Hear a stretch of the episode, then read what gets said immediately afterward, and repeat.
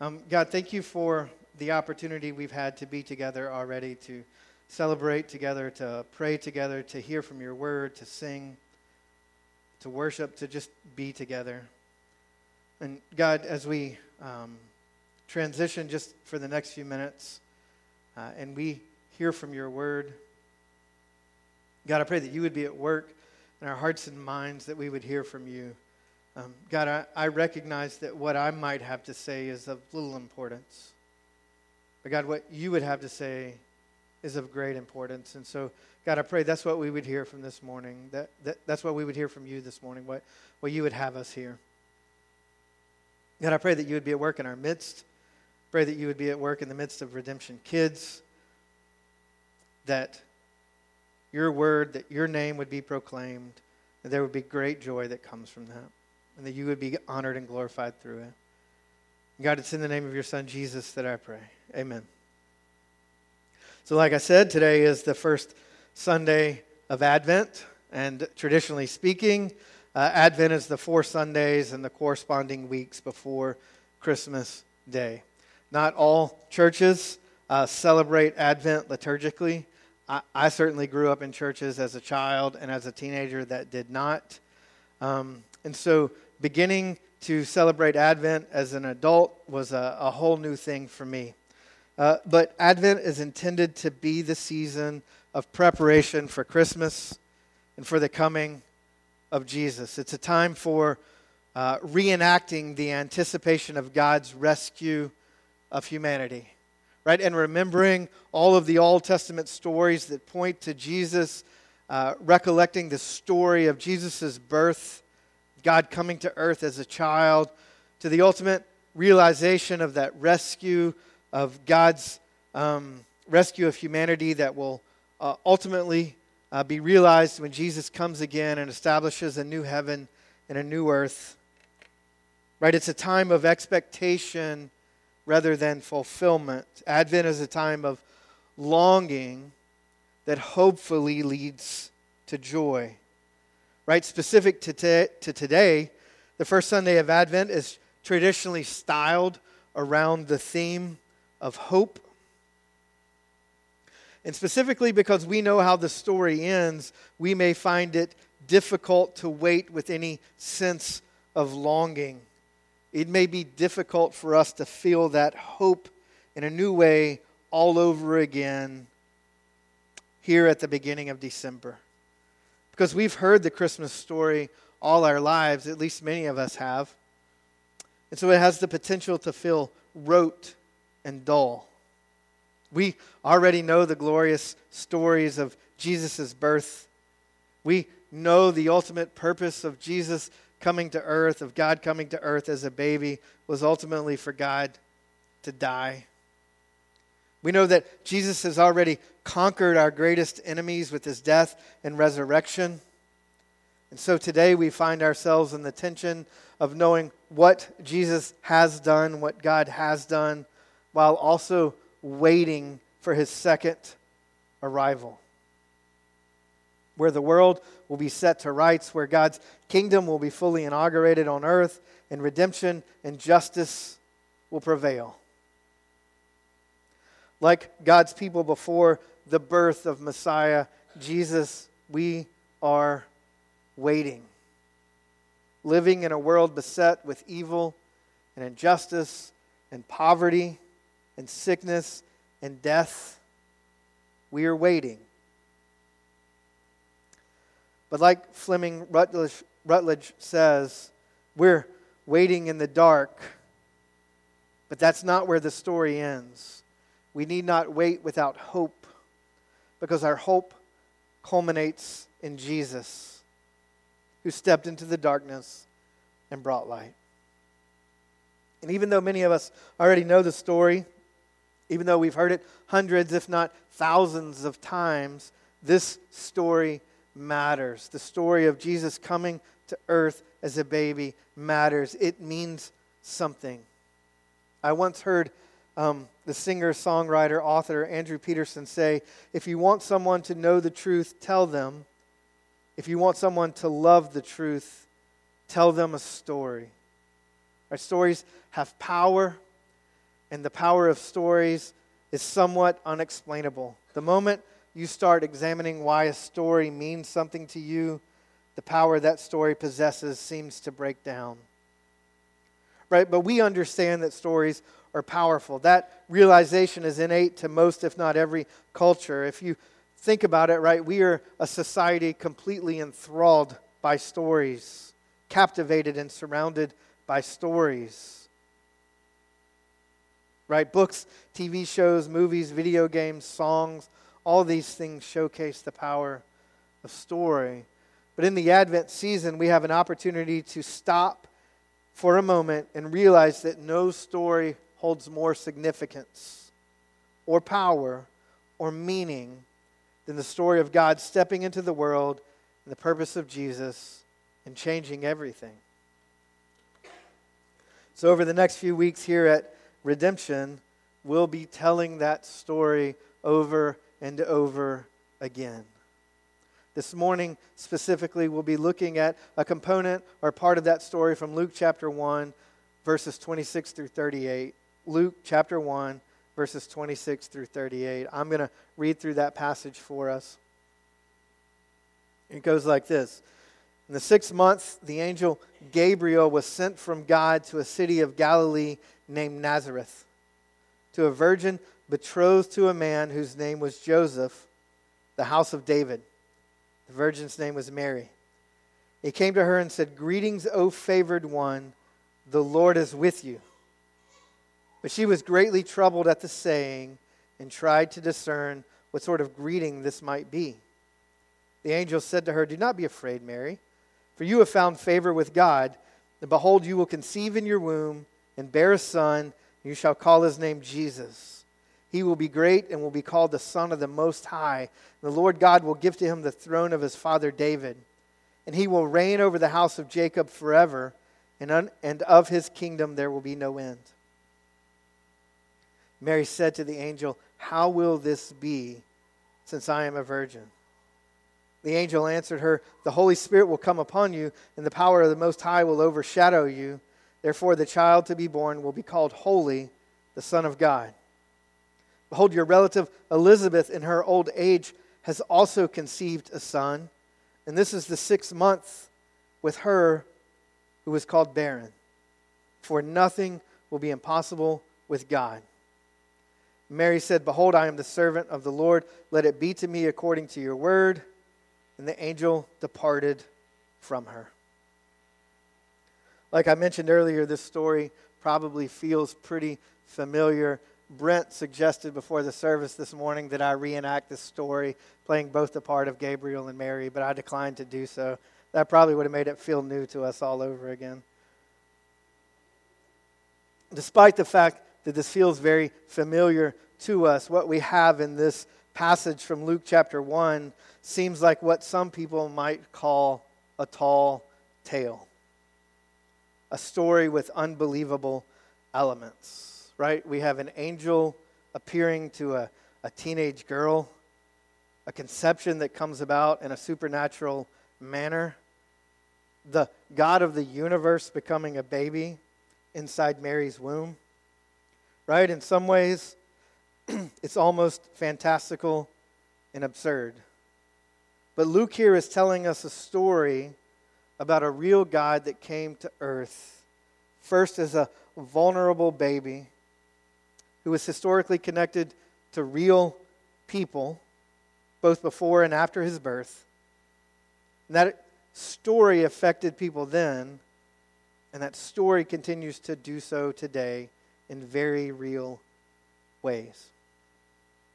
In fairy tales, in tall tales, people step outside of time and death in our world to make the story work. In tall tales, belief has to be suspended the laws of physics and nature have to be bent. Reality has to be skewed for the story to work. But in this story, in this story that some might call a true tall tale, Jesus steps into history. God steps into history. God acts to make the story work. So, what I want to do this morning is just take a moment and acknowledge some of the uh, um, what might seem like tall tale components happening in the story before wrapping up by looking at Mary's response to the words of the angel. I think one of the most, just on that, I think one of the most understated parts of Scripture is the angel shows up, and uh, Luke just says, right, which had to be terrifying. We know this had to be terrifying. But Luke just says, and Mary wondered what sort of greeting this might be. Of course she did. Uh, I imagine it was terrifying. But what I want to do, like I said this moment, this morning, is just take a moment, look at some of the um, the supernatural aspects of this story before looking at Mary's response to it. So, first, the angel Gabriel appears to Mary and says, Greetings, O favored one, the Lord is with you. Earlier in Luke chapter 1, we didn't read this part of the story. The same angel, the angel Gabriel, appears to Zechariah to tell him of John the Baptist's coming birth. And what we read, it, refer- it references Elizabeth's birth as a sign that what the angel is saying is true. And in some ways, Luke is using both of these birth announcements to say something specific about Jesus. But to Mary, the message that Gabriel brings is essentially this You are going to supernaturally conceive a baby. That baby will be God Himself. That baby will live forever. And that baby will be a king who sits on the throne of David forever, like God has been promising all along. This baby will be inaugurating God's kingdom on earth in a whole new way, like God has been promising all along. But did you know that in Luke chapter 1, this is actually not the first time that the angel Gabriel made an announcement about God's kingdom coming to earth? He actually made a very similar announcement to this hundreds of years prior to the time that he meets with Mary. Daniel chapter 9, the Old Testament hero Daniel finds himself in exile from his homeland. He's captive in Babylon, and he's praying this incredible prayer. If you go and you look at Daniel chapter 9, it is an incredible prayer. He's pouring out his heart to God. He's saying, God, we've been here in captivity. We find ourselves in captivity because of our sin and our idolatry and our injustice. We've turned away from you, and God, we deserve this. We are reaping the curses of the covenant that you've made for us. We deserve this discipline. But at the same time, he's begging God to bring restoration and deliverance to his people and to Jerusalem. And he references God leading them out of Egypt so many years before. And like we do during Advent, Daniel is remembering what God had done for Israel and for God's people. And he's begging and longing with expectation and hope for God to do it again. And he closes this prayer in chapter 9 of Daniel, starting in verse 16, by saying this O Lord, according to all your righteous acts, let your anger and your wrath turn away from your city, Jerusalem, your holy hill. Because for our sins and for the iniquities of our fathers, Jerusalem and your people have become a byword among all who are around us. Now, therefore, O our God, listen to the prayer of your servant and to his pleas for mercy, and for your own sake, O Lord, make your face to shine upon your sanctuary, which is desolate. O my God, incline your ear and hear. Open your eyes and see our desolations, and the city that is called by your name. For we do not present our pleas before you because of our righteousness, but because of your great mercy. O Lord, hear. O Lord, forgive. O Lord, pay attention and act.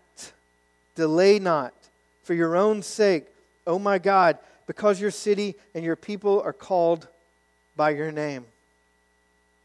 I love when Daniel says, For we do not present our pleas before you because of our righteousness, but because of your great mercy.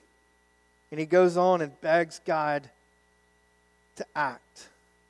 What happens next in Daniel chapter 9 is that the angel Gabriel shows up.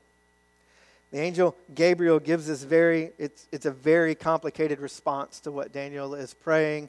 And he talks about weeks and 70 times 7 on all these other things. But the gist of the answer that Gabriel brings to Daniel is this You're going to still be in exile for a little while. Jerusalem is not going to be, re- be, be rebuilt right away. But eventually, there will be an anointed one that shows up in Jerusalem to establish God's kingdom once again. That's the promise that Gabriel gives Daniel. God is going to establish his kingdom once again. You're going to stay right where you're at for a little while. Jerusalem's not going to look like it did for, before, but God is going to show up and act by, his, by establishing his kingdom on earth. Fast forward several hundred years, the angel Gabriel is telling Mary, that anointed one, specifically referenced in Daniel chapter 9 as the anointed one, that king, he's going to be your child, and he's going to be the Son of God, and you're going to be his mother. The hope that Daniel was holding on to, the hope that the angel Gabriel promised to Daniel, well, he's here now. And he's going to hold the throne of God's kingdom forever. And we see in verse 32 and 33 where Gabriel says, And the Lord God will give to him the throne of his father David, and he will reign over the house of Jacob forever, and of his kingdom there will be no end. Gabriel tells Mary as well that she's going to conceive and bear a son, and Mary asks, How can this be since I have not known a man? We read it as Mary saying, I'm a virgin. The way it reads in the original language is, I have not known a man. But um, over in Matthew, we're told that the virgin conception is ultimately the fulfillment of an Old Testament prophecy from Isaiah 7. Luke doesn't give us that detail. Luke just says, the Gabriel says this the Holy Spirit will come upon you, the power of the Most High will overshadow you. Therefore, the child to be born will be called Holy, the Son of God. Behold, your relative Elizabeth, in her old age, is also conceived a son. And this is the sixth month with her who was called barren, for nothing will be impossible with God. The virgin birth is one of those things that is a stumbling block to a lot of people. Right?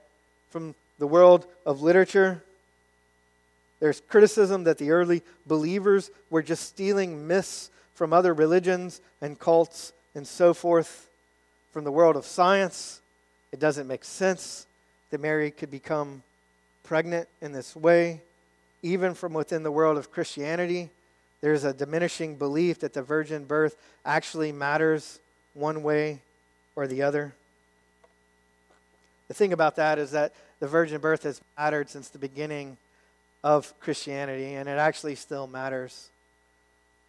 The reality is this, though, that on the other end of Jesus' life, we believe he was raised from the dead, and without the resurrection, our faith is absolutely in vain. Both of these aspects of Jesus' life are supernatural. Both of these aspects of Jesus' life are unbelievable. Both the virgin conception and the resurrection. And yet, that's exactly the point. The virgin birth, the resurrection of Jesus, these are the marks of God reaching into time and creation to act, to do something, this is God intervening in history to move his purposes and the purposes of his people forward. That's the point of the virgin conception. It's fully God becoming perfectly identified with humanity by becoming a baby, so that in his divinity and humanity, he might institute the kingdom that has no end.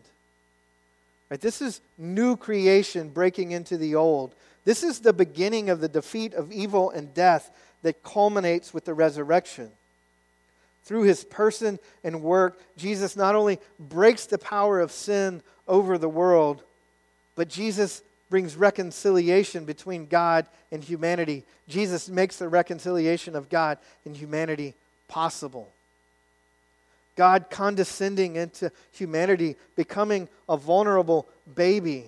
Is God offering hope that we might once again be connected to God the way that God intended all along? Those two elements of the story the angel appearing to Mary, the virgin conception, they seem unbelievable. They seem fantastical. They are without a doubt supernatural. They might be a stumbling block to some, like I said, but it's exactly the purpose of why it exists to show that God is intervening and acting and doing something that He had promised all those years before, just like He did to Daniel. And God intervening to act in such a way that He might be connected with humanity the way that God always intended. So with those two elements of this, what I will call true tall tale, briefly examined, I want to move on and look at Mary's response to the words of the angel. What we see in Mary's response, I think, are two things. We see healthy doubt, and we see careful surrender. Healthy doubt. When the angel says to Mary, You're going to conceive and bear a son, she asks, How can this be since I have not known a man? She has the same reaction we all do. How can this be? How can a virgin conceive? It's the same question we all ask.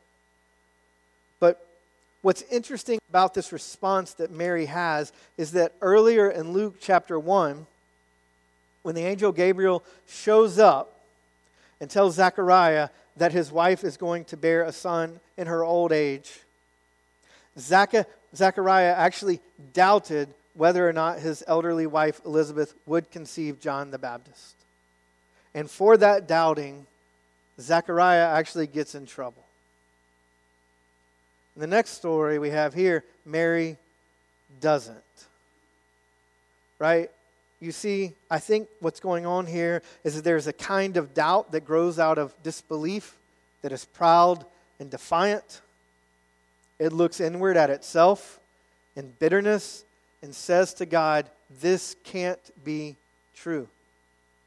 Maybe that's what Zechariah was doing.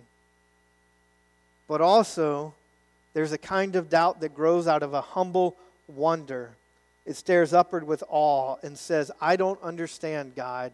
Help me see how this can be. I don't understand, God. Help me see how this can be true. And I think that was Mary. Tim Keller, when talking about this passage, calls this the difference between dishonest doubt and honest doubt. He says that dishonest doubt is proud and lazy. It responds to God's revelation by saying that's impossible or that's just silly, and then walks away. Those statements are not arguments, they're just assertions where we refuse to consider anything beyond our limited understanding. By, con- by contrast, honest doubts are humble because they lead us to ask genuine questions and not just put up a defiant wall. When you ask a real question, it actually puts you in a position of humility and vulnerability. Because if you ask a real question and God gives you an answer, what are you going to do with it? What if that answer contradicts you? What if that answer contradicts and shatters your categories and your understanding of the way that things are, or demands things from you that you are not ready to give? But honest doubts are open to belief. Honest doubts are doubts where we are open to doubting our doubts as much as we are open to doubting what is unbelievable. You see, if we're really willing to ask God from a place of humble doubt for insight into who He is and what He does, He just might give it to you. Look at what the angel says in verse 37 in response to Mary's question as to how can this be. Look at what the angel says For nothing will be impossible with God. How much hope is there to be found in that statement? That is a boundless and unending promise from God. For nothing will be impossible with God. There is no end to that promise, it cannot be contained. And the only reason Mary gets that answer is because she asks the question, How can this be? So this morning, I'm actually coming to you and begging you to ask God your doubting questions. But if you're going to do that, I'm encouraging you to be open to what He has to say in response. Mary moves on from this place of healthy doubt and she moves to a point of careful surrender. Look at what she says in verse 38 Behold, I am the servant of the Lord. Let it be to me according to your word. Mary's response is ultimately the response we must all make to the inbreaking of God's kingdom. Mary surrenders herself to both the blessing and the hardship that mothering the incarnate Son of God would bring. Right, immediately in a society that demanded sexual purity, people would see Mary as less than that because of this conception.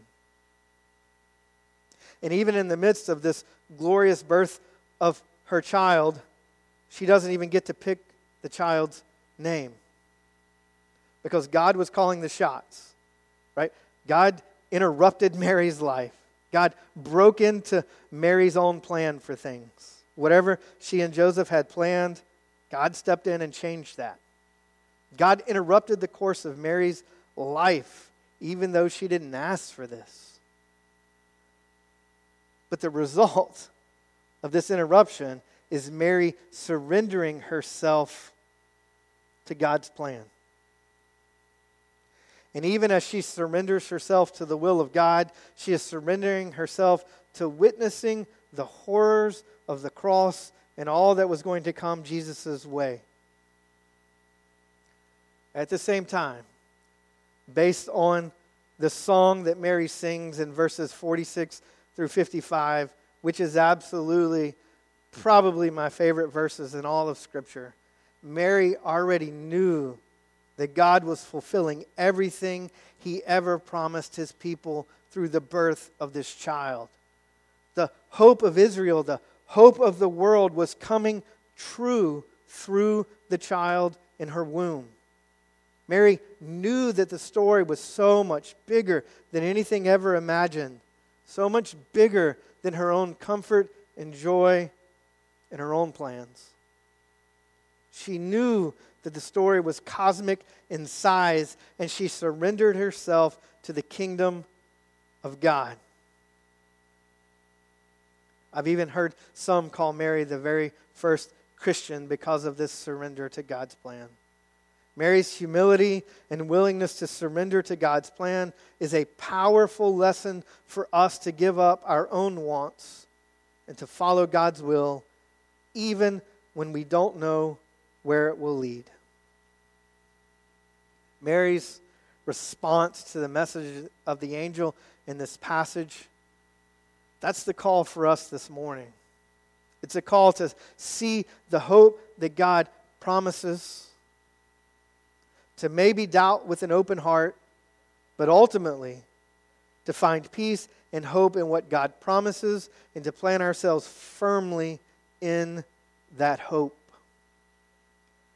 As the first Sunday of Advent, like I mentioned earlier, we are um, Advent is traditionally styled around the theme of hope for this Sunday. The call for us this morning is simply to see that hope that God promises, to plant ourselves firmly in that hope by surrendering to the call of God on our lives, by surrendering to be a part of God's kingdom. Over the next few minutes, as we enter into a time of response, I ask that you would actually consider that call. Whatever it is that you may be doubting, bring it to God with an open heart, waiting for God to answer. And inasmuch as we may be doubting, God is calling us this morning to, to like Mary, to surrender to what God has for us. That's our call this morning. So we move into a time of response in a moment, going to help facilitate communion. You're invited to come down this middle aisle and take the bread, dip it in the wine or juice, or take the prepackaged cup. And so remember the body of Christ that was given for us and the blood of Christ that was shed for us. That's why God came to earth. That's why God came to earth as Jesus, for those purposes. So I would invite you this morning, if you can remember what God has done, if you can proclaim to one another that it's true and that you believe it, I would invite you to come and take communion. I would invite you to consider the things that we need to consider, the call of God upon our lives this morning. And I pray ultimately and hope that whatever God is saying to you, that you would hear and respond. Let's pray and we'll move on with that time of response. God, thank you this